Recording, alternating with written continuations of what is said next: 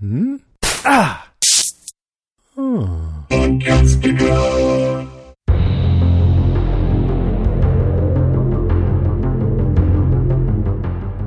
Hey everybody, I'm Rima, And I'm Peg. and this is Strange Indeed, a podcast dedicated to the Apple TV show Lisey's Story. This week we are covering episode three, Under the Yum Yum Tree. Under the, is that what that tree was? I guess so. they didn't like a- refer to it as, as that in the episode that I remember, but I thought that was like a weeping willow. Is yeah. that called something different somewhere else, or was that just like a nickname for this episode? I wonder. Mhm. Um, anyway, Scott's got all kinds of interesting names for things, so he, he does. We've gotten a little bit more insight to some of those interesting things um, this week. But yeah, I wondered that. I was like, is that what that's in reference to? Because that looks like a weeping willow to me. But Mhm. anyway, um, well, I'm I'm excited to be back to be talking. We're on a week by week basis now with episode three, covering the first two last week. Um, Mhm. What are your general thoughts without going too deep? We don't want to jump jump into our notes just yet, but did you have general thoughts as you were watching this episode or after you watched? How were you feeling? um, not to a like discount or whatever, like the people who have had like negative reactions to stuff, because I'm still seeing online people getting bored with it or not Yeah. understanding. But I don't get it because I'm still super into it after this episode, and we'll get to it later. I mean, there's a very specific scene that like made me like out loud be like, "Holy shit!" Like I'm so into this. This is Oh, good. incredible. Like it's deep, intense, and I want to know. So yeah, I still really love what they're doing. I'm very intrigued by the story, and I want to see how it unfolds because we got a couple of answers this week, mm-hmm. but they were shrouded with more mystery. So it we was still got more mystery for sure. Still clear as mud, but yeah, a couple answers. Um, y- yeah, you're right. Well, I'm excited to hear, uh, you know, what that that particularly was for you this scene um, this week that that made you think that. But you know, I'm I'm the same. I know that there's uh, a slow pace, and sometimes I'm not always okay with a slow pace. Sometimes I'm just like, ugh, you know, I'm bored with it, or you know. So I get it that some folks might have that feeling or if they're just confused um, by things and don't feel interested enough to stay with it Mhm. i understand that i've totally felt that about some things but i'm still in it too um, I, I and i still appreciate that it's still really beautiful to look at you know i can i can if it's a little bit slow if you give me something beautiful to look at on the screen it Yeah. makes me not think about that it's a little bit of a slower pace because it's still interesting to me and i find Yeah. that interesting so when it's visually appealing to me so um so yeah i'm i'm still into it too and i'm i'm really excited you yeah, know, and then shows like like like earlier seasons of Game of Thrones or like Better Call Saul or Handmaid's Tale even right now like shows like that have all like conditioned me to be okay with the slower paces because I can expect that it's going to pay off down the road right right you're and exactly to, to right. enjoy the, the character development and the dialogue and how much importance those things hold. Yeah, I think yeah, and I think this was a good episode that kind of brought some things together a little bit, kind of started crossing some, you know, like um bringing two different things together past you know we've had a little bit of the past and the present being brought together now we've had some other things kind of you know like you said kind of answered a few questions still some mystery. It's only a third episode though but um hmm so yeah i'm excited. I'm into it and i'm i'm definitely ready to talk about um, the episode itself and because I, I really want to hear your point so without further ado what is your number five All right. I'm going to go ahead and say off the top that my five points this week are the exact same five points I had last week. okay that's okay. the same topics, the There same are- five things. there are no rules here we make our Yeah. own rules so you can do what you want uh huh. Like just that's how it just kind of came out. I didn't go into it trying to do that on purpose, but it's just like I had those same like five topics. They're in a different order, and and then obviously there's new updates and things to them. But yeah, good. but yeah. So my number five is kind of a, a quick one, just because it was a little more precise. And only doing one episode, it's a little more precise on like the specific things they focused on. right So the the little one uh, to start with, number five, is just Lisey on her own, just dealing with shit. Mhm. Um, she dealing that is Yeah. for sure you know, um, I I think it was really good to see that she did have like a police escort with her after the events that happened with Jim at her house Yes. la- the last time. And so anytime she's going out and leaving, they're driving along behind her, or he's, you know, sitting outside the front of her house while she's home. And it's just to keep a, a watch on her now that we know that this guy is really a problem. But then, yeah, it, it did bother me then that he just left that easily because of the fire. I was like, eh, somebody else could have taken care of that. There needs to be a Oh, somebody watching that house still. It's a little um, too convenient and suspicious of a situation, I think. I know, I know. And I mean, I think they kind of set us up a little bit with that. And um, the first two, I don't remember if it was the first or the second one because we covered them both at the same time. Um, but I remember when the um, the chief was talking to her and saying, you know, well, we'll- try and keep someone with you at all times. But if there's a call that goes out, they might have to leave or something. You know, it's a small town after all. So I think maybe that's why they were trying to kind of set us up for that was to say, Yeah. it's small town, not a lot of you know cops to cover all the calls, um, and apparently uh, Dooley knows that, you know, because he knows he can set something off and Yeah. you know someone's gonna. But how did he know that he was gonna get called out? That's the thing. It's like Mhm. like you said, are, I know it's a small look. I come from a really, really small town, a very small police force. Um, you know, if there was something really big that came out or you know w- was called out, you know, there's not a lot of people to cover it. But I don't know, is there really no one else? Couldn't you be like, you know what, we've got a weirdo that's loose in the town, threatening a beloved citizen of our town, and you know, with with real threats like.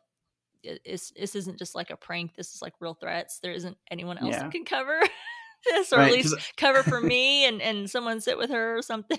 yeah, because I assume that's why you know his he went somewhere that was close enough to her house hmm that the closest person that would take the call would be the officer stationed at her house. Yeah, But then if it's that small of a town, it's like, well, then it's not going to be that much more of a drive for somebody else to leave the station and go there too. yeah, yeah. That that was a little bit too convenient. I think um, that that one particular cop that, like you said, maybe it was because of his proximity to wherever. Because I don't think we saw. I didn't really understand, or maybe I wasn't paying attention exactly where Dooley set that fire exactly to know if Yeah, it I'm not close sure. It was like to. some barn. I assume it was sort of close because he drove past the house originally, saw that the officer was sitting out front, Mm. And so kept driving past. And then that's when he went to the barn. But you'd at least think that he could say, "Well, I'm closest. I'm, you know, if he's calling out on his radio, like I'm responding, but I have to leave Mrs. Landon's house. Can someone come cover for me?"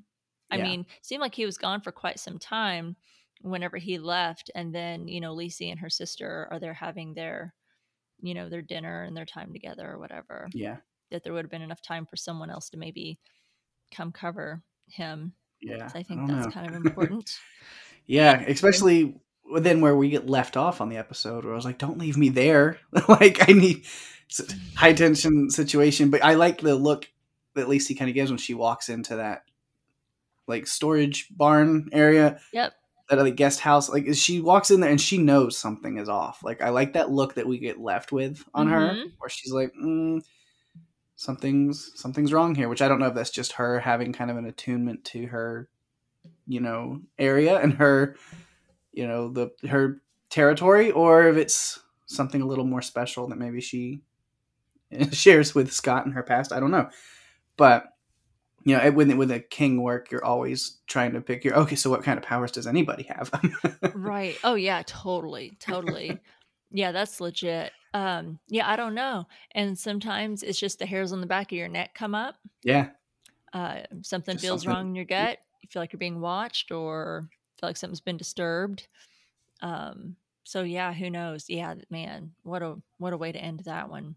Hmm but yeah but her overall i think for the episode i mean yeah she's dealing with a lot with her Mhm. sister well, both sisters having to fight and get along with darla at the same time while dealing with everything that's going on with amanda and questioning her own you know like no but i know this isn't real but is it? But it you know going back and forth through that with amanda being like well this is all in her head except i believed it too. So yeah which is kind of another different point but yeah but you're seeing her kind of back and forth like questioning her reality but then trying to hold strong with like, no, this is crazy. I don't, Yeah. you know, I'm not going down that path again. So so seeing her with that, but I think the main thing that I'm watching her really deal with is the aftermath of of Jim going to her house and leaving these things for her and how she's dealing with that. And like, like I said, I'm glad she has a police kind of presence around her, even if it doesn't work all the time. Um, right. but it's there and uh how she's dealing with Jim. Like she's spooked, but also she's trying to like not let it take over her life and like run her life in fear. like she still, wants to go do things. Yeah. She's not yeah. staying away from her home and, and hiding up somewhere else. You know, like when her sister Darla was telling her in a previous episode, you know, maybe she go stay at this hotel. It'll be close to Amanda, you know, and you can go visit her and stuff. And she's like, nope, not leaving my house. You know, she's just dealing with it head on. So it is admirable how she's chosen to, to kind of deal with it. Yeah. I, I worry that she's a little too um, blase about it. Like, Yeah. um, almost maybe she's not taking it as, as seriously, or maybe I'm just, you know, maybe it's under the surface and it's not, you know, she's not outwardly reacting to it so much. Um, but yeah, I, I, I think it is, you know, I think, you know, admirable that she's just dealing with it, not running scared. Yeah. She has like that kind of weird moment where she kind of appreciates Jim Yeah. a little bit, which is where when the the officer you know stops her and is showing her this video, is like we found more stuff on him, and he just recently uploaded this video to the like Scott Landon website, and so he's still kind of being creepy and doing things. But we found this this video of like you know he spent some time. He wasn't arrested per se, but like he had a little you know rehabilitation moment after he acted out. And it was some kind of like anti Scott Landon speaker thing. I don't know exactly what that was, but Jim was not a fan of that, and so he interrupts it and he throws this pie in the speaker's face. And you know, uh, Lacey has this moment where she kind of laughs and like has a little bit of appreciation for Jim because she's like, "Oh yeah, he's a super fan because the pies of death was from this book Relics, where this evil magician would kill people with pies of death, and so like he knows his references and he knows what he's doing." And I like that uh, she said Scott had a term for these fans that were deep space cowboys, uh, the the ultra fans that weren't quite wired correctly, but you know he enjoyed most of them because they were pretty loyal fans and uh, you know Mhm. were along for the ride. Anything he did, yeah, I like it. Yeah, she's an interesting, interesting woman. I, I'm yeah, digging, you know, finding out more and more about her. I really like her as a character. yeah. But yeah, That, that was pretty much my five There was I like it. Just how she's dealing with things in the aftermath of what we saw last time. I like it. It's worth mentioning because she, it's, it's, you know, like I said, I find it interesting, you know, how she Mhm. chooses to deal with it. So she is a strong woman. Well, my number five um, has to do with Scott's childhood. And, you know, as we talked about in our coverage uh, last week, you know, there's going to be, you know, discussion of, um, you know, cutting because that's happening again. Um, Yeah, you know, so we'll be talking about it, I'm sure, um, during this episode. Probably others, I would have to guess. And then also, um, there's abuse in this episode. So we're going to talk about that um, as well. So just for anyone, um, you know, for awareness. So Yeah. w- we finally get a little bit of insight. I feel like there's a lot more to learn that we still haven't seen everything. So hopefully we'll get more because I'm really curious. Um, you know, I, I have a lot of questions, so I'm hoping we get more so I can get some answers. But we finally get an episode where Scott, um, during their honeymoon trip, has decided to take, or you know, has taken Lacey. You know, when they go on this hike and they find this like this beautiful little oasis under this tree and it I, I found it beautiful because you know it's it's winter it's you know there's snow all over the ground this tree is beautiful with the way it's just kind of layered in some snow and ice and um but under it it looks like winter almost never happened and hmm I'm like, I feel like that's more, you know, I guess it could be considered more real. It's interesting, you know, why it doesn't, you know, if there's that much snow that no snow has penetrated or, you know, why things are still green. But I'm like, well, just don't question it too hard because it is at least beautiful to look at. But Yeah. they sit under there and then Scott opens up and decides, sounds like for the first time, you know, um, that he opens up about, about his childhood uh, with Lacey, and it's pretty messed up. Um, Yeah. He he jumps. We we get this flashback of Scott as a little boy, and there's a scene there between his father and his older brothers there, and his dad is trying to get Scott to jump from looks like a, a barn or Mhm. a, a shed. I think it's a barn. Looks a little bit too small to be a shed because it looks kind of high up. But he's sitting up there and he's like kicked out the ladder and he wants him to jump and threatening him that if he doesn't, he's going to cut his brother. And he's, you know, and and the more that Scott refuse, excuse me, refuses, you know, their dad starts beating up his older brother Paul, Mhm. and that was that was really hard to watch. it Um, was. that was difficult um because they they really showed a lot and hmm that was difficult um and then he threat you know then he holds the knife to his face um and he ends up cutting his face cuts him on the chin and then finally to get scott uh to to jump he uh threatens to cut his ear off. Hmm and i'm i'm trying to figure out exactly what their dad means and you know because he acts like he's doing it because he loves them. Yeah. and telling them you know that he has to let out the bad and you know to keep scott from being gone. And so Yeah. I, i'm trying to figure out exactly and i'm that's why i'm you know why i have more questions because it's like what exactly does that mean um Yeah. I still have no clue what any of that. But it's it's intriguing for sure. But it is it's rough, and it's like, but what does it mean? So I kind of wrote down a rough rundown of what Scott's dad was saying yeah as his explanation. I was like, I still don't really get it, but here's what he was saying. yeah as he says he sees the bad in Paul and the gone in Scott.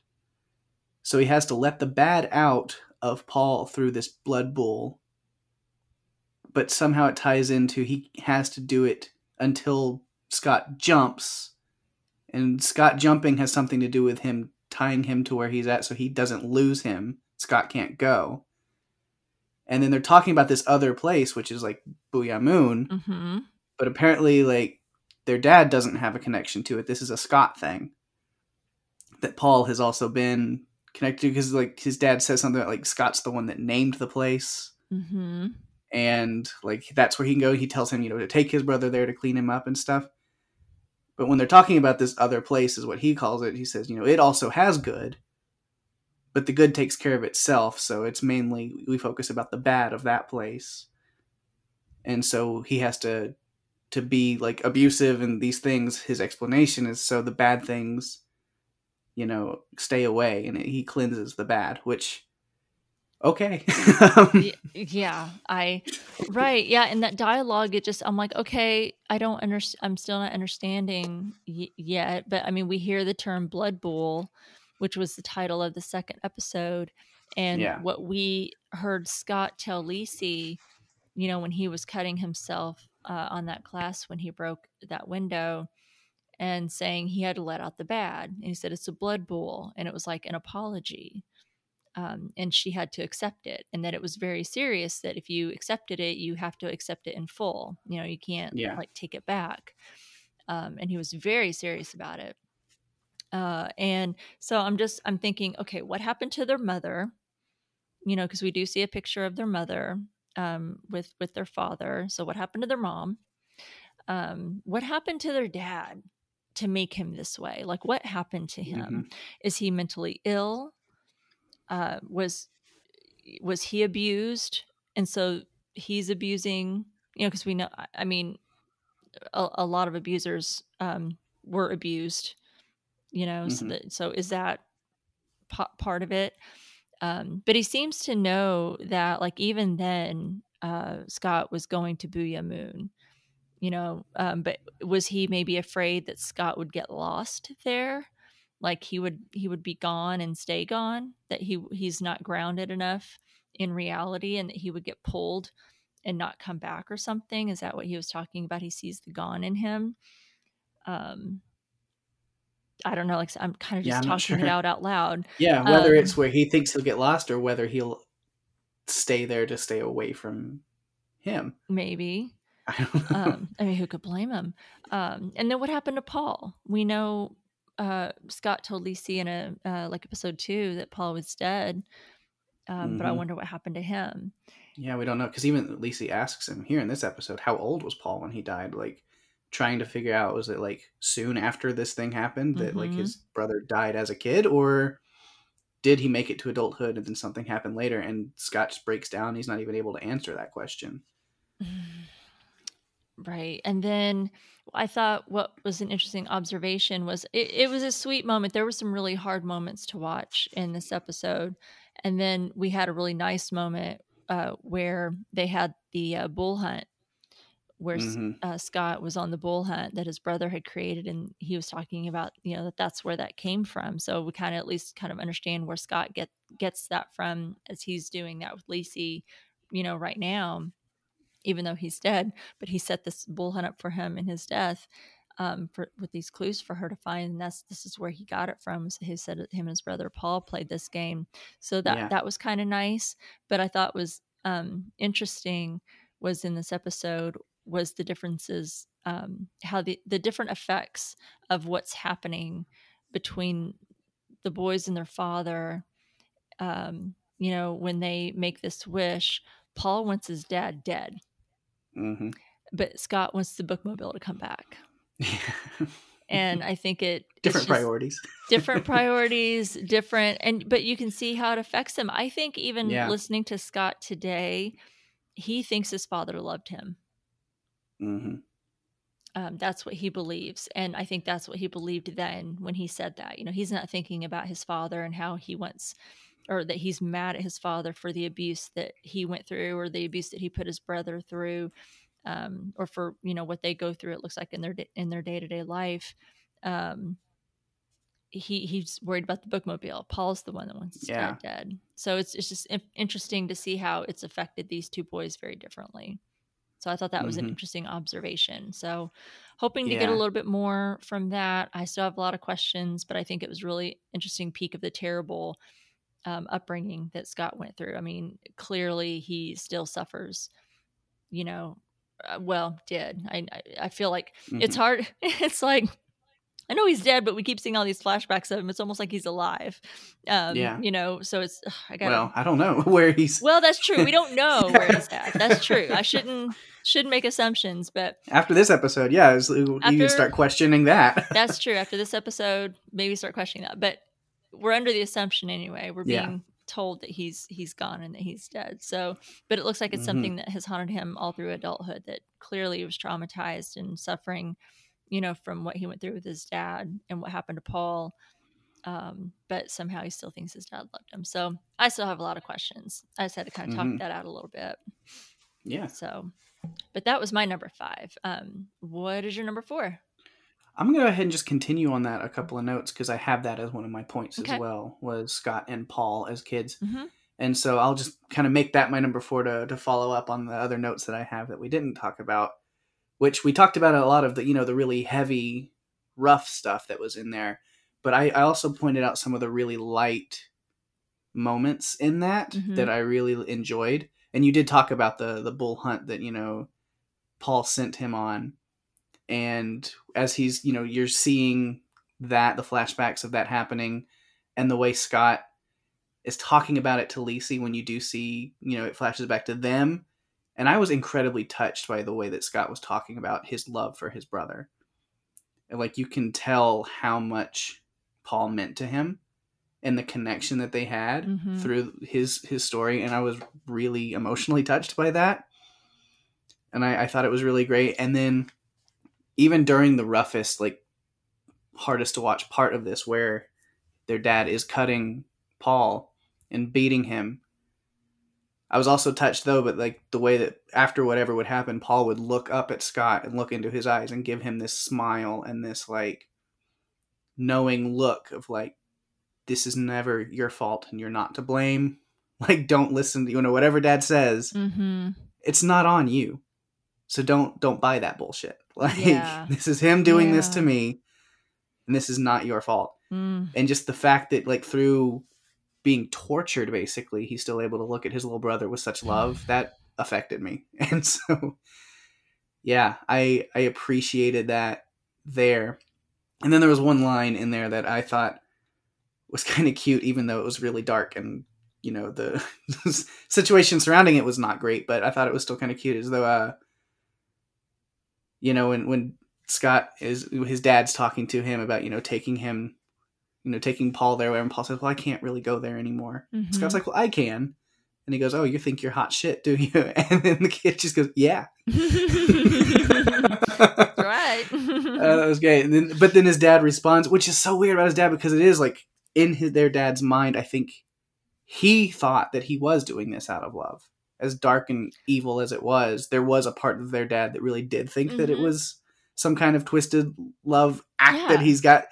I think Where- he because then he's he res- right by them somehow. Yeah. Yeah. Because then he responds to Scott with like, "Well, you are hot shit," you know, and then like he Mhm. hugs them and kisses them, and you know, I love you, boys, and it's just like, it's a horrible situation they're I in there with him, but but it's just so twisted. But like, there's those like little moments of of of levity or kind of acuteness to the relationship, at least on the kid's part, but but then it adds to how dark the dark part of it really is. Yeah. It's pretty twisted. Pretty twisted, messed Mhm. up. That, that's yeah. really good. um, I like that.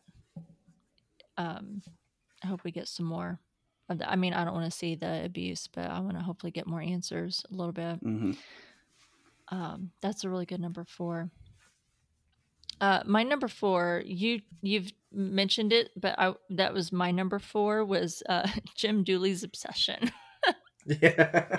um, this episode did provide a little bit more insight. You know, if you didn't already understand how dark and deep his fascination or obsession with Scott Landon goes, um, then you definitely get a, a good picture of it here. Um, and honestly, like Lisey, the scene where he smashes the pie in the guy's face made me laugh too. Um, I thought that was quite funny because how dare anyone criticize his idol? I mean, aren't we all to a degree, whether it's you know an an artist, you know, uh, like a musician or a, a writer, author, or you know anyone that we're a super fan of, right? You know, you Mhm. get a little your you know hair gets up a little bit over if somebody dare criticizes you know oh that director stinks or oh that band sucks or you know kind of like Yeah, there's no it's like, Yeah. I'm sorry your opinions are tar are garbage. Like, right you know I'm sorry you don't like good things. Um, right you know i know sometimes i get a little defensive when someone starts attacking you know my favorite artist or starts trashing you know and i'm just like hey you know i, I feel like throwing a pie in their face too you know um, so that made me giggle a little bit too. But you know, then we see that video that he made, that creepy self-made video, and it's pretty disturbing. Um, yeah. you know, and I don't know when that video was uploaded, but clearly uh, Jim Dooley was fairly active on the fan sites um, whenever Dashmiell recruited him to Mhm. be like, hey, you know, how about you come help me out and persuade Mrs. Landon to, you know, start releasing her husband's works or whatever. You know, i- if whatever he saw, if, if this video was there or if uh, really at any of his comments or deeds or anything, you know, if he was aware of any of that, I really have to question Dashmiell on, you know, how, Right. why he thought it was such a good idea to ask him for help. Because, I mean, this dude is clearly unhinged. You don't need a whole lot of, you know, um, you know, just this video alone would be enough to be like, yeah, I don't want to ask this guy. He's, he's a little bit beyond, Yeah. you know, than, Like in this video, he's got that cardboard cutout that we talked about again. But he's like not only just like posing with it for like the video, but like it gets kind of intimate. Like your waiter's like, Are you about to start like trying to make love to this thing? I don't know what you're doing right now. Yeah, I mean, just bizarre. And if he thought that he was going to be able to talk to him rationally and mm-hmm. recruit him, then he was, I mean, talk about some seriously poor judgment, is all I can say. I mean, if you thought you were going to rein this guy in and that you were going to be able to control him, I mean, all you've done is just, you know, given him an excuse to, you know, because he did believe very much that keeping Scott Landon's work uh, you know his unfinished work you know now that he's gone away from the world is a crime. And that's why he's so against uh Lacey and so demanding that you know she allow them because he he really thinks it's keeping Scott Landon from winning you know like posthumous awards Yeah. you know like he could win the Nobel Prize he thinks you know? I mean he did win a Pulitzer and it sounds like he was you know got had gotten lots of awards for his work and that she was preventing him from getting more of the recognition and it was you know she shouldn't be keeping his things hidden from the world which again Mhm. kind of goes into the talk we had before about you know who owns an artist's work you know who really Yeah. owns that after they're gone and who has the right to it should we should it be locked away per the you know the, the remaining family's request or should it be released out into the world you know because we think we should have a piece of it you know um Yeah. but clearly this guy doesn't think rationally at all and big mistake getting him involved um Yeah. because this is not I think- good like that part of it does make sense. It's like, oh, that's like actually a noble reason for doing this. Mhm. If you look at it just at that, is like is wanting these, you know, unpublished papers to be the reason that like it's new material that could get those posthumous awards that he feels like Scott Landon fully deserves. And in that, it's like, yeah, I can totally understand that. That's kind of noble as a fan of like, you know, like, but I know that he could, you know, be worth these things and these and I get that. But then where it gets really dark and you're like, yeah, no, um, I can't get on board with you anymore. Mm-mm. Is his like, you know, hatred of Lisey because she doesn't want to release these things invades his message to where even, you know, not only as when he's talked to people in person, but now when he's making these videos and stuff, he's part of his message is no wife, stay single. You know, like it's become this whole like misogynistic part of it because of Lisey. That um delivery uh, of that line just that kind of made me giggle too. That Yeah. was kind of funny. funny. I'm like okay whatever but that was kind of funny. Admittedly. Anyway um well that's my number four. Um what's your number Cool. three? My number three is again because I'm going back to just a lot of points we talked about last week, but it is uh, Scott and Lisey specifically bool, the bool that she is on. Again, this bool hunt that he has her on, hmm and kind of more of the clues and things we saw for this week. Uh, the cedar box was like the clue we were left off on, yeah. And it does seem that Amanda has it because Darla did ask her about it and says even though she's not talking, like there was a pause in her where it kind of she had this knowing like look, and so it's like so I assume it is there, and it is. It's at Amanda's with her Oreos. a That's- very large um admirable That's a lot of Oreos. stash of oreos yeah, because even at the beginning when Darla was like, "Oh, and pick up some Oreos," I was like, "Darla, you know what? You might be onto something. You know, Oreos always kind of make me feel better too." So uh, heck yeah I, th- I think you got a good point. And then Lisey gets there to the house, I was like, "Oh, like she really likes her Oreos." really yes but uh, yeah, mistake. the the cedar box was was in the Oreo cabinet. That's that was specifically a cabinet just for Oreos. Uh, but it's there, and so she looks into it, and it leads her into this memory at the Antlers Inn, which is the place that her and Scott stayed on their honeymoon. They had this whole nice place to themselves because of the snowy weather, and this strange sort of like husband and wife were running the place. It was a little. They were very strange characters, but they were kind and nice. And I was like, you know what? Okay, okay. They were kind and nice, but I tell you what, I don't know what Stephen King has it about creepy hotels. When they stepped out of the car, I was like, "Oh my god, it looks like the freaking Overlook." I mean, a smaller Right. version of the Overlook, but I'm like, "Geez, Mhm. here we go again." You definitely get those vibes from it yeah and then in the the box was this i'm not sure what it was at first i thought it was like a beanie but then it was like something that goes with an afghan i yeah, don't know she called knitting it a delight. stuff I, yeah like I I'm, I'm not a, a knitter. It, I don't even know if that's the proper term for it. That's how little I know. yeah But it- same boat Seems like it's a piece from the Afghan that Scott had. That yeah So I don't know if that's like a start of one of the like an Afghan or I don't know. That's what she called it. And I'm like, I don't know. I should have Mhm. Googled it. yeah whatever it was Mhm. But the note on there says bunny will help you which was kind of her childhood pet name for amanda her Amanda Bunny. So that's what leads her to go to Amanda to try to figure out more. It's like, what has Scott gotten her tied up in with, and all of Mhm. this. But it, it leads her there, and then yeah, you talked about them sitting under the tree, and all of that. But uh, also with that, we see, other than him telling her the story, that he actually takes Lisey to Boo'ya Moon in that moment, in that scene. It seems it was really short lived, and like, I don't think they were there long, but it rattled her. Sure like, she was like, "We're never talking about this at all because I can't handle that." And so I think the bool hunt that she's on right now, it's coming clear with a question mark because I could be wrong, but I feel like it seems that like the purpose of this bool hunt that she is on is to make her remember that world and its power because maybe there's something that is needed from her in order to save Amanda or to save Scott Mhm. since we see him kind of sitting there in that place in this episode. Yeah, what the hell, man? So is you know is she on some kind of mission to save him from Boo'ya Moon? Is what is he leading her to? But I think the main purpose of the hunt, outside of whatever the end goal is, is to make her remember this place and believe in it again. And yeah, because she's kind yeah. of given up on believing in it. I know, and I'm just sitting here. I'm just like you're. I'm like, oh man, you got my wheels churning. So yeah, I was kind of wondering that same thing. Um, I think you have a good point because I mean, my number three is kind of about the reality and the fantasy, and Mhm. you know, some of the things that we heard in the dialogue from the first two episodes are now coming together and piecing together what is real and what's fantasy. We hear bleeding out the bad.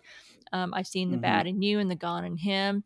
Those things don't sound so far fetched anymore after what we see. You know, Bool Hunt Yeah. and Blood Bool set up the balance a little bit between fantasy and reality. And, you know, we're now able to kind of go into those two realms, you know, without like fear. Uh, now we're we're they're kind of merging a little bit. Now it's kind of like Mhm. oh, kind of drawing this picture, and you know when Lisey tells Darla that she knows what's wrong with Amanda, telling her that Scott's influence on her was so strong that she actually believes all of those other made up worlds really do exist. And even though Darla doesn't quite understand that, Lisey, you know, she doesn't try to explain it. She just says it. She's like, you know, Scott had this really strong influence on Amanda and she believed these worlds that he created. And I thought it was cool that Darla shared that she actually read Scott's books and that she understands this healing pool that Scott wrote about. I guess Scott actually Yeah. wrote about this. Um, and then, um, you know, I, and, and then we know that this lake kind of heals um, as well, or it seems to, appears to. We see Scott go there and then he seems to come back healed. Um, so I don't know. We're kind of hearing these things that it, it, they're starting to kind of merge a little bit, and I think that you're onto something. I think that you're onto something with what you say as far as you know uh, what the goal what the goal is here. You might be calling Yeah, pretty pretty early here, Pete, in episode three. Yeah, maybe. I'm on something. I don't know.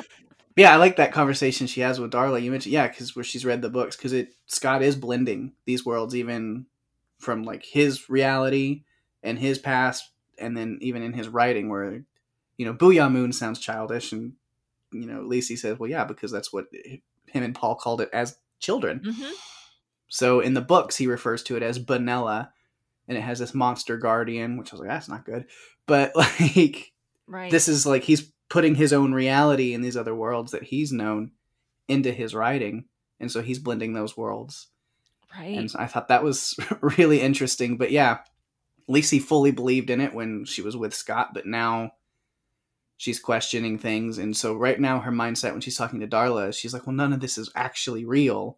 Scott was a little uh you know out there and you know I, I loved him and stuck with him. but yeah. you know he believed in these things and he believed in them enough to where he convinced me and amanda to believe in them too. Amanda still does.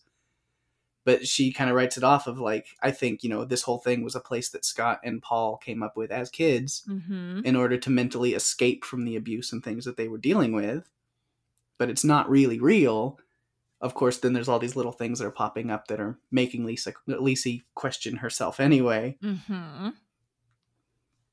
I, so yeah, so I think that's a big yeah point is watching Lisey come to grips with the reality of Boo'ya Moon maybe is a big point of this series and what Scott needs to to lean her in that direction for. I think you are onto something for sure. Mhm. I like it. Um, well, that was also at least the reality fantasy part of it, where we're kind of, you know, you hear some of these things, like I said in, in episodes one and two, and you're kind of like, that sounds so weird, um, and I don't understand it, and I still don't have a full understanding, but now it makes a little bit more sense. I'm able to see where those two are kind of merging together. So Yeah. I like it. Um, what is your number two? My number two was kind of tied to that also, and that is Amanda Mm-hmm. and her. This episode, her and her love of Oreos, like I mentioned earlier. Uh, but then, yeah, a big part again that ties into what I was talking about is while we're seeing her kind of in that dual place where she's in both worlds, and she's terrified, and she wants to leave this Boo'ya Moon world, and she wants to come back to, you know, reality. I've been listening to like this fantasy supernatural podcast and they've been calling the flat world and then like side b so i have that in my head right Oh, now but it kind of that's appropriate. but it kind of ties to this also like the flat world was almost what I called it and i was like oh no that's like a totally different thing i'm listening to right now but still makes but sense. it, it, it applies kind of like you have like your normal natural world and then you have the other side with all this crazy supernatural stuff yeah.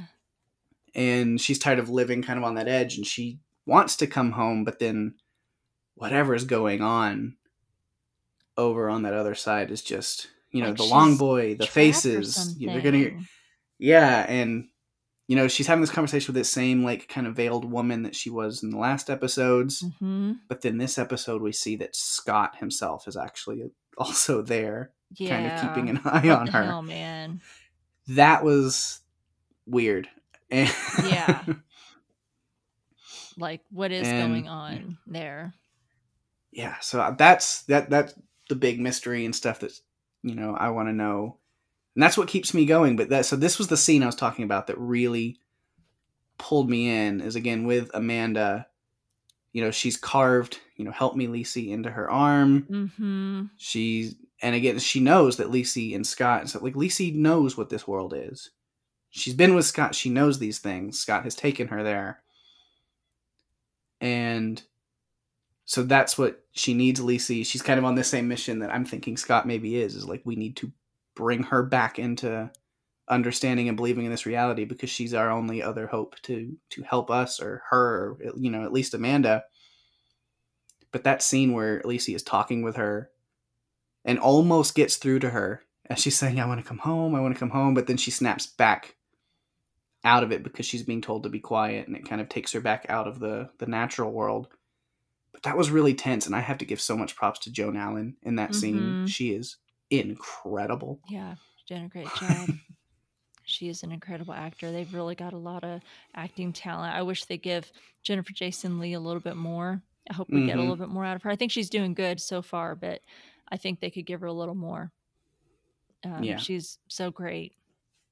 Um, well, that actually kind of ties a little bit into my number two, which part for me of what you know outside of the cutting the abuse and, and things that we see on here but something else that's kind of hard to watch is you know when Lisey tells Scott like I don't want to talk about this anymore you know it, if when we talk about this trip and we talk about our memories you know it's going to be talk of a nice vacation we had a great time but I don't want to talk about any of this stuff you know that he told her that she just simply Yeah. I guess can't handle it she just can't handle it Mhm. and I- feel like a willful repression hurts those that have been through the trauma.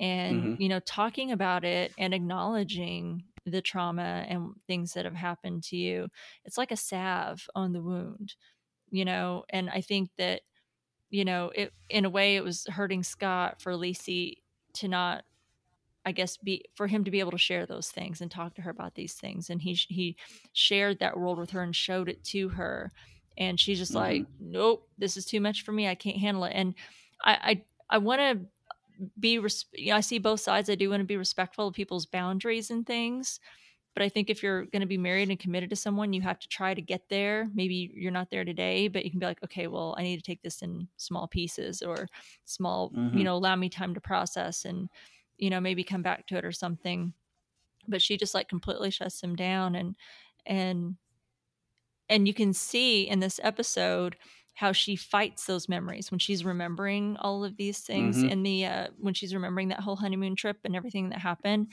you know she's you can see how she's trying to forcefully like almost kick that out of her head like she just doesn't want to Yeah. remember but scott as we acknowledged when we talked about the last episode he's forcing her to remember these things and she's like why are you trying to make me remember these things why are you trying to make me remember these things and i think you, you made a really good point that you know he's trying to force her to remember this place and that it does exist and you know it's for a reason we don't know why yet um Mhm. but you know i thought that's kind of that's hurtful i feel this willful repression. It's one thing if you forget because you just forget or you know something happens to make you forget but when you willfully repress it or you know try to get someone else to willf- willfully repress it it's kind of hurtful. So that that to me was kind of hard to watch and i just wanted to i thought it was worth acknowledging anyway. Yeah. so um sorry i kind of took over your number two. Did you Oh, anything no. else you want to say about your number two? I was kind of chiming in Ah. with mine yeah, you're good. Uh, yeah, the only other thing that it was kind of another one of those like really like with the police officer moments. hmm But I mean, yeah, it drives the story, of course, with her being able to. That's the only way she can communicate with Lisey is by like writing, because like her talking, she can't really talk to Lisey because then she's being silenced and shushed and you know put in danger in Boo'ya Moon. So that's why she's not talking really, as she, uh, as she's kind of writing this line between worlds. hmm So this is a way to communicate, and as rough and terrible as that was to watch, again, I had to give props to Joan Allen for that scene though. She's like quietly like crying out, moaning as you know, quiet as she can while doing this. But you know, the the moment where I was like, really, was I was like, what psychiatric hospital is going to have oh, supplies man. and medicine cabinets unlocked and everything in this place where somebody can just anyone can walk in and have access to them, especially I when there's things like scissors and stuff on the inside. I need I Like, need like a repeat or a meme or something made of like Jennifer Jason Lee saying "fuck" just Yeah. repeatedly. Um, that would really I make my day. know. So if someone wants to make that for me, that'd be great. Um, Yeah, because I was very much with Darla on that I page when she comes in and is screaming at the nurses and stuff, and I was like, yeah, that is highly unacceptable on the hospital's part. highly don't do unacceptable. I feel like there are, uh, you know, all sorts of reasons why people are there seeking treatment in that facility. And knowing that Mhm. you have, even if you don't have anyone else, you've got one new person there that is a known cutter. I feel like that's in her, um, you know, file that you don't Yeah. keep things like that unlocked. That was a terrible oversight Mhm. by that um, orderly or whoever he was. Um, I thought that's Yeah. that's that's bad. I was right there with Darla too. I'd be screaming too. Oh, yeah. She she could have taken her life, hmm eh, you know, at that moment. So, yeah. And I, for this moment, I kind of worried if she did. Mm-hmm. Because the first thing that Darla sees is just the blood and everything. You don't see Amanda sitting there until a little bit after.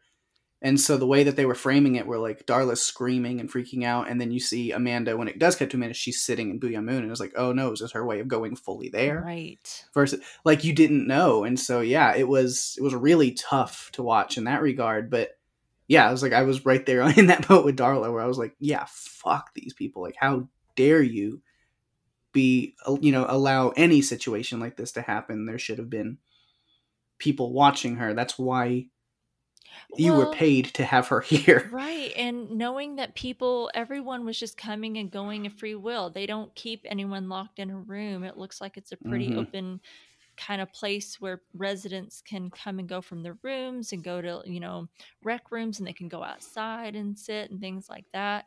So if you're going to allow folks to come and go, either you keep that room locked up, you know, to where they can't access room, but that was like right open. That was like in a big open Yeah. area. So then, okay, we'll have the damn cabinet closed or locked. You know, why would you, hmm you know, you got to have that stuff locked up either in a room or keep Yes. that cabinet locked up if you're going to allow, you know, um, the residents there to roam freely. So big, big oversight um, Yeah. from that facility. So, wow, that was a really good, good number two. what is your number one? My number one is uh, something you already talked about Mm. pretty much. I don't know if I have anything else really. Uh, Jim, Jim Dooley. Uh, again, great. Let's start the episode off with Creepo McCreeperson again.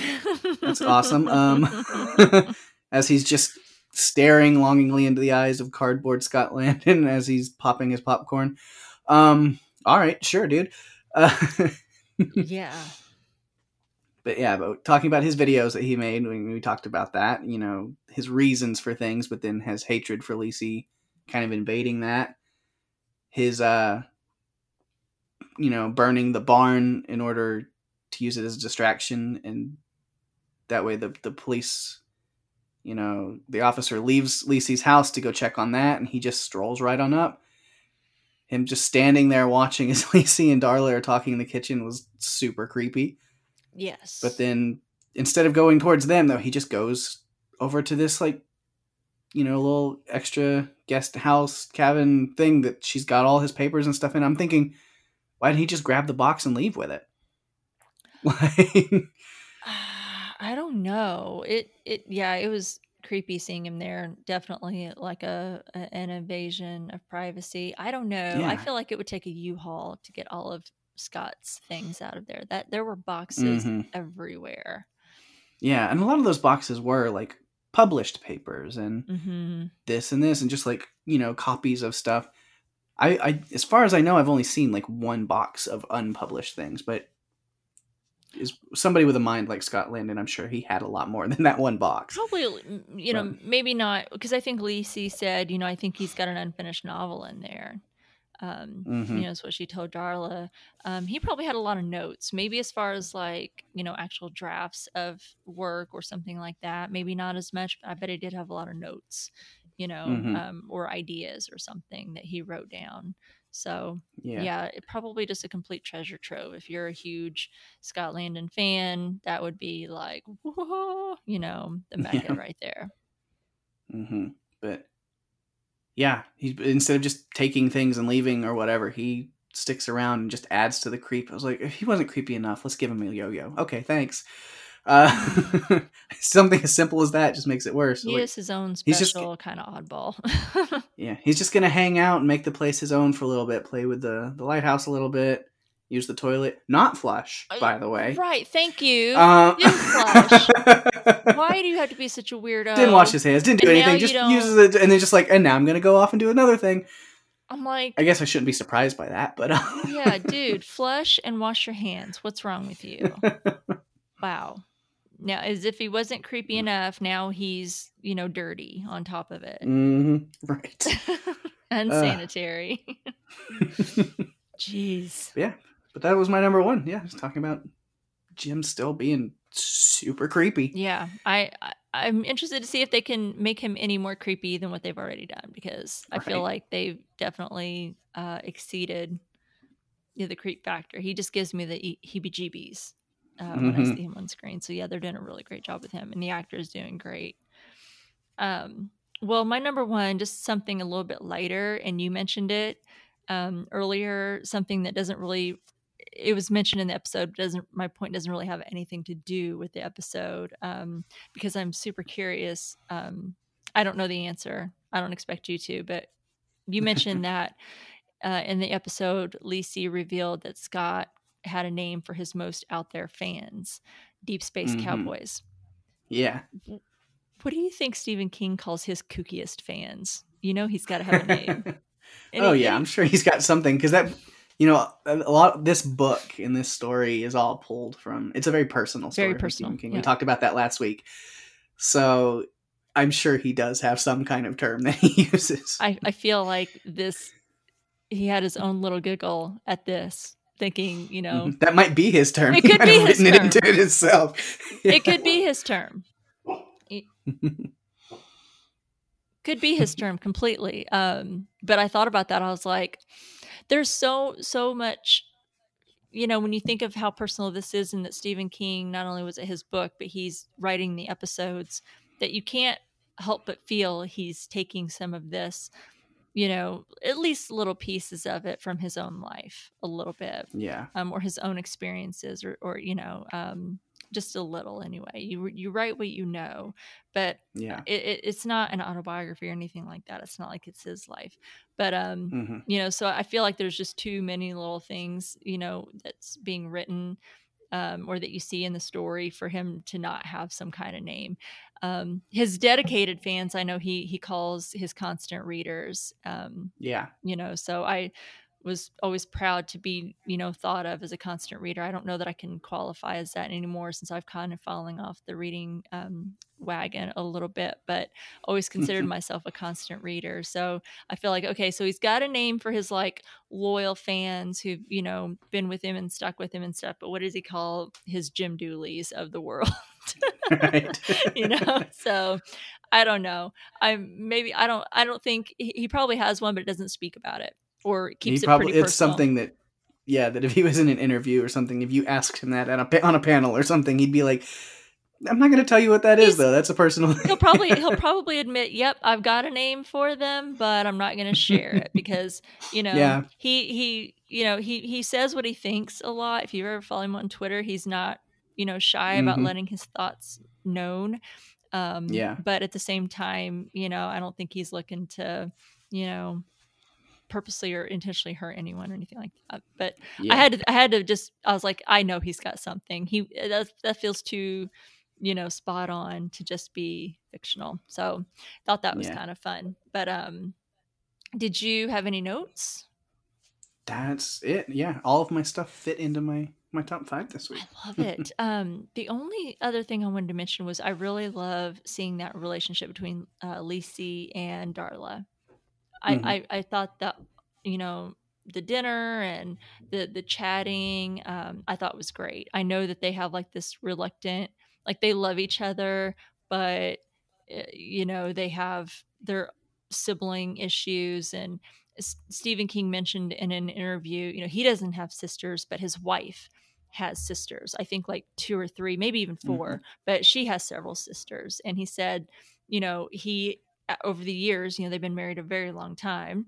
Um, Yeah. And over the years of their marriage, he's really watched and observed that relationship that his wife has with her sisters. And he said, you know, he kind of drew a lot from that, what he observed, um, and had it here in this story, um, just to see that sibling rivalry and how you know your siblings you can all just be sitting there talking in a in a room and just having a good time and reliving memories or something but then all of a sudden someone has like a super passive aggressive remark and then all of a sudden fireworks are going off you know everybody's at each other's throats everybody loves each other Yeah. but they're all eh, you know and that's how i feel like that's how it goes with lisey and and darla and i i, I love jennifer jason lee and julianne moore they have a really great i think chemistry going Yeah. so i hope we get some more of that i hope we get some more jennifer jason lee and i hope joan allen's doing a great job. I hope we get a little bit more of her than just where she's staring off kind of into the distance kind of lost yeah. you know because i think she's Mhm. um, got a lot more than just what we're um, being given of her. Mhm. but um loving loving it so far. Beautiful imagery. I think great dialogue. Um the the sissy manda bunny was a little bit i feel like if you read it it makes like it's okay in print but when you say it out loud it sounds a little weird so i did have a Mhm. bit of an issue with that but okay i i can i can deal with Yeah. it i know who we're working with here so um Mhm. i think other than that it is very like stephen king it's very is. Stephen King. Some some things are just so Stephen King. Um, Mhm. Well, I think that does uh, does it for my notes too. We've covered all of mine, um, and I think we're ready to jump into feedback this week. Um, do you want to take the first one? All right. This first one comes from Lindsay Schlicht. She says, This episode was a little bit improved for me. It's still way out there, but I felt a little more clear what was going on. I'm trying to understand the whole double thing. Do people with an injury or illness go to the Boo'ya Moon place and the healthy person is in our world?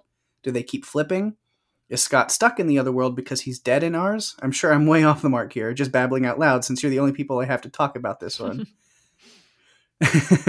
everyone I know checked out. Epi- eh, everyone I know checked out after episode one. That's probably what she. yeah. uh, that frozen willow tree was absolutely gorgeous. I will say one for this show. It's beautifully filmed. Watching TV shows in settings like this with green and trees and cold weather make Arizona even harder to live in. Forgive my grumblings. It's supposed to be 150, 115 to 118 this entire week. So I'm just very pissy about living here. Oof, I can't can't even imagine Lindsay. I live in Texas and it's been in like, you know, 95 to 98 this week and that I can't deal with. So Mhm. yeah, no, um, I'm with you. She goes on to say, Rima, great call on the intro. It felt so familiar to me too, but I couldn't place it. After your comment on the last episode, I totally see the similarity to Westworld. I'll probably stick this one out, if for no other reason to listen to you guys. Oh, thanks, Aw. Lindsay. I figure if I'm still hanging in with Fear the Walking Dead solely for the purpose of the podcast, I can hang on with this, a much better show. Oh, well. Yep. So at least it's much better than Fear. I don't know if that's the shiniest Mm, compliment, but Yep. it's something. Not quite the gold standard there, but I will take it. So thank you, Lindsay, for the kind words and for Uh-huh. sticking with us. We always appreciate you. Yeah. Um, okay, we also got an email from our good friend Daphne and your other co host there, Paik.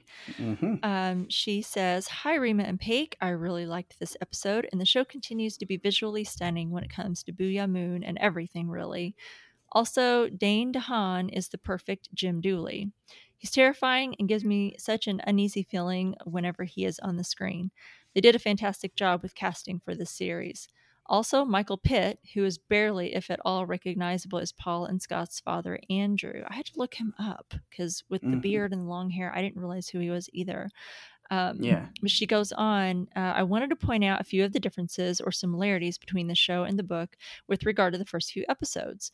Uh, she says, in the book, like the series, the book transitions between present day Lisey and Lisey revisiting memories of her time with Scott. Lisey has two additional sisters, uh, Cantata, who lives near Amanda, and Jody, who lives in Florida. They don't see her much at all, and she is barely mentioned. The series indicates only the trio of sisters. Lisey's gift from Jim Dooley was actually a cat that belonged to one of her neighbors, but he misunderstood and thought it was hers. Oh, man. Mm. Um, four, the bad is actually called the bad gunky in the book. Andrew thinks that the bad is a demon infestation and dismisses that there could be good in Boo'ya Moon. Like the book, he focuses on Paul and the bad and Scott being gone, although it's called uh, Go- Gomers in the book. The special relationship between Paul and Scott is very similar in the book. Hmm. Number five, Scott saving his brother from being cut by his father happened when the boys are much younger, and it's not a barn window he jumps out of, but something smaller. It was a bench, I think. Um, six, they didn't elaborate on the plot points of many of his novels, but Darla mentions the plot of Evil Devils in the series. Uh, number seven, Jim Dooley never visited Scott's former home or the local library. Also, there was no pie. Um, eight, there really was a yum yum tree in the book.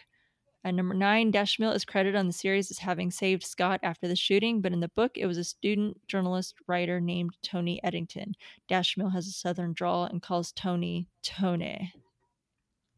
Interesting. Mm. Good to know. Thanks, Daphne. Yeah, good to know. Thank you. Yeah, she's got that book knowledge. Mm-hmm. That's what I, I said last week. It was like I'm, I'm I'm curious to know how things, you know, tie in from her perspective as a, a big fan of the book. So she's following through, and I appreciate that. Yeah, thank you, Daphne, for taking the time to, to point that out. Okay. Um, we did get a voicemail this week uh, from our good friend Steve. Let's take a listen.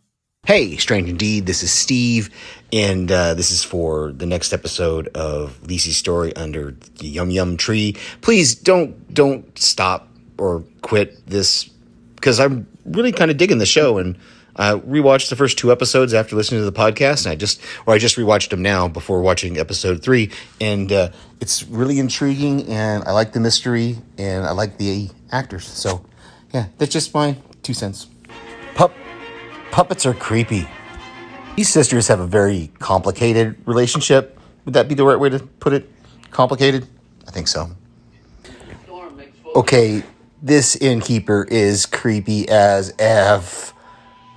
I know it's, I'm sure he's meant to be that way, but man. Okay, that scene was tough to watch with the kids and the dad. Wow. I, I can't imagine reading this. Um, I don't know if I'll be able to read the book, man. If it's got anything near this kind of tough in it, be tough to read. Whoa, that got dark really quick. The best bool hunt ever that ends in wishing your dad dead. Hey, there's a silver shovel in that fish tank. This is setting up the next episode. obviously, uh, it's a little slow here at the end, but I, I kind of like this between Jennifer Jason Leigh and Julianne Moore. But she's figuring it out. Running water. Yeah, I'm I'm glad Steve reminded me. I thought I had it in my notes, and I think I thought of it while I was watching, and then failed to put it in my notes. The uh, little shovel in the fish tank um, that reminded me of Lisey's. Before Lisey talks to Amanda, I guess yeah, where she's kind of staring through that tank. Yeah, I missed that. yeah, there was a Huh. little shovel in there. I'm telling you, Awesome. um, I think that um, you know I used to always keep a baseball bat either in my car or next to me while I would you know was in bed um, in case I ever needed to you know someone ever busted in or something like that. Now I feel like I I want a shovel instead.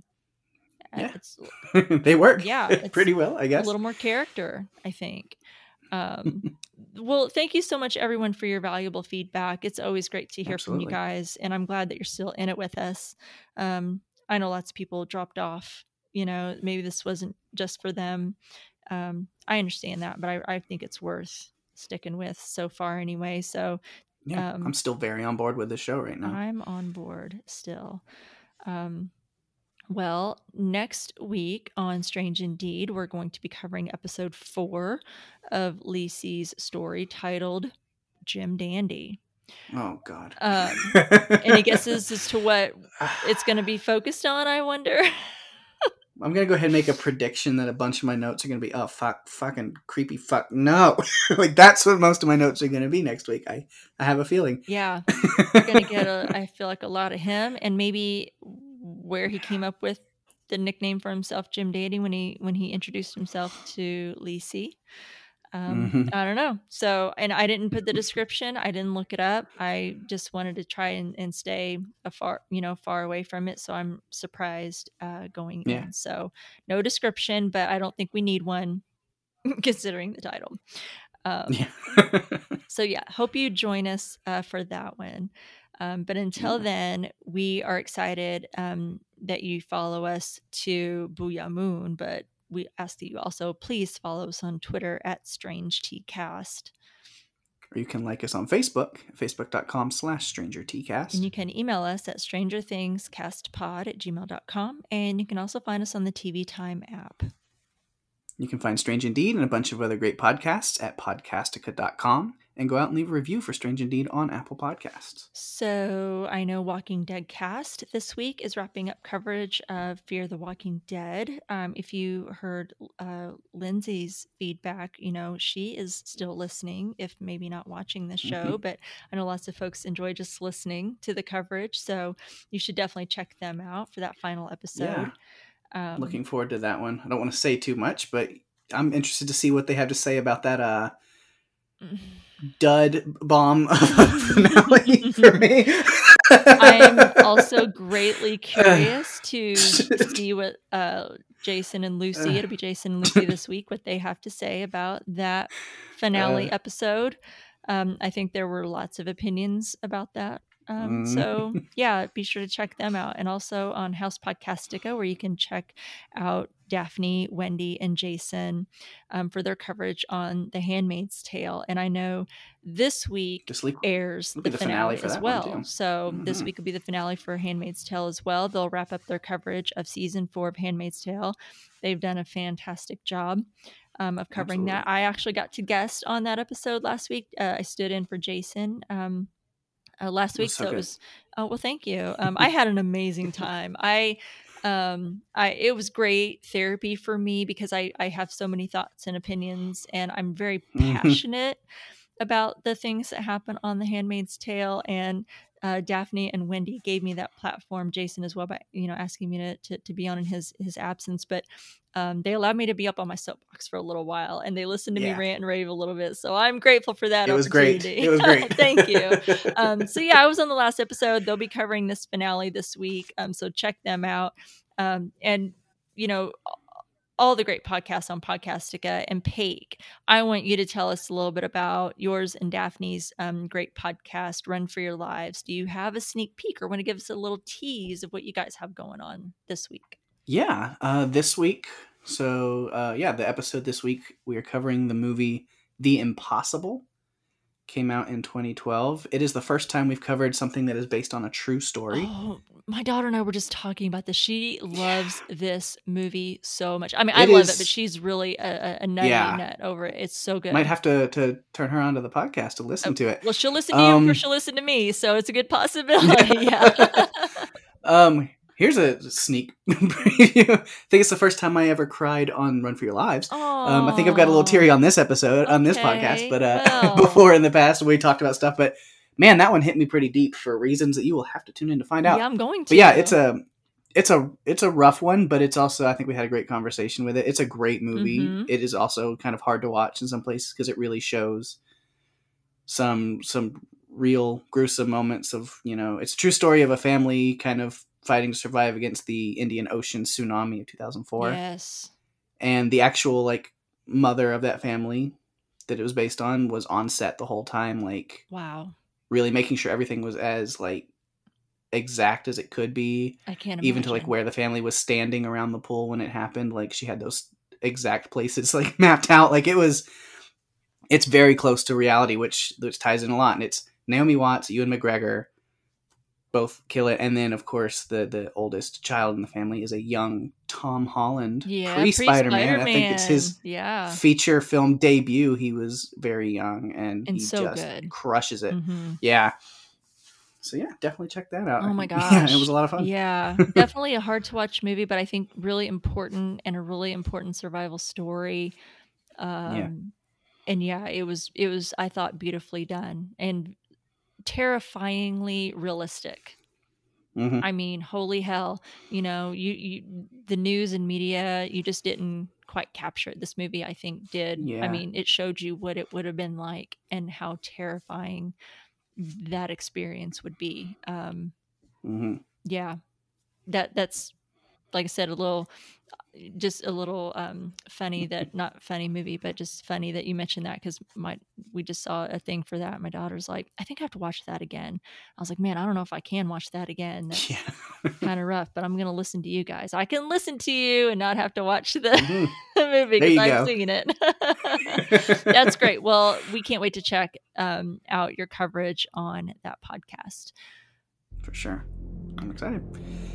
But all right, that is our show. Thanks for listening, everyone. until next time i'm rima and I'm Tate. And Jesse Messy is strange indeed.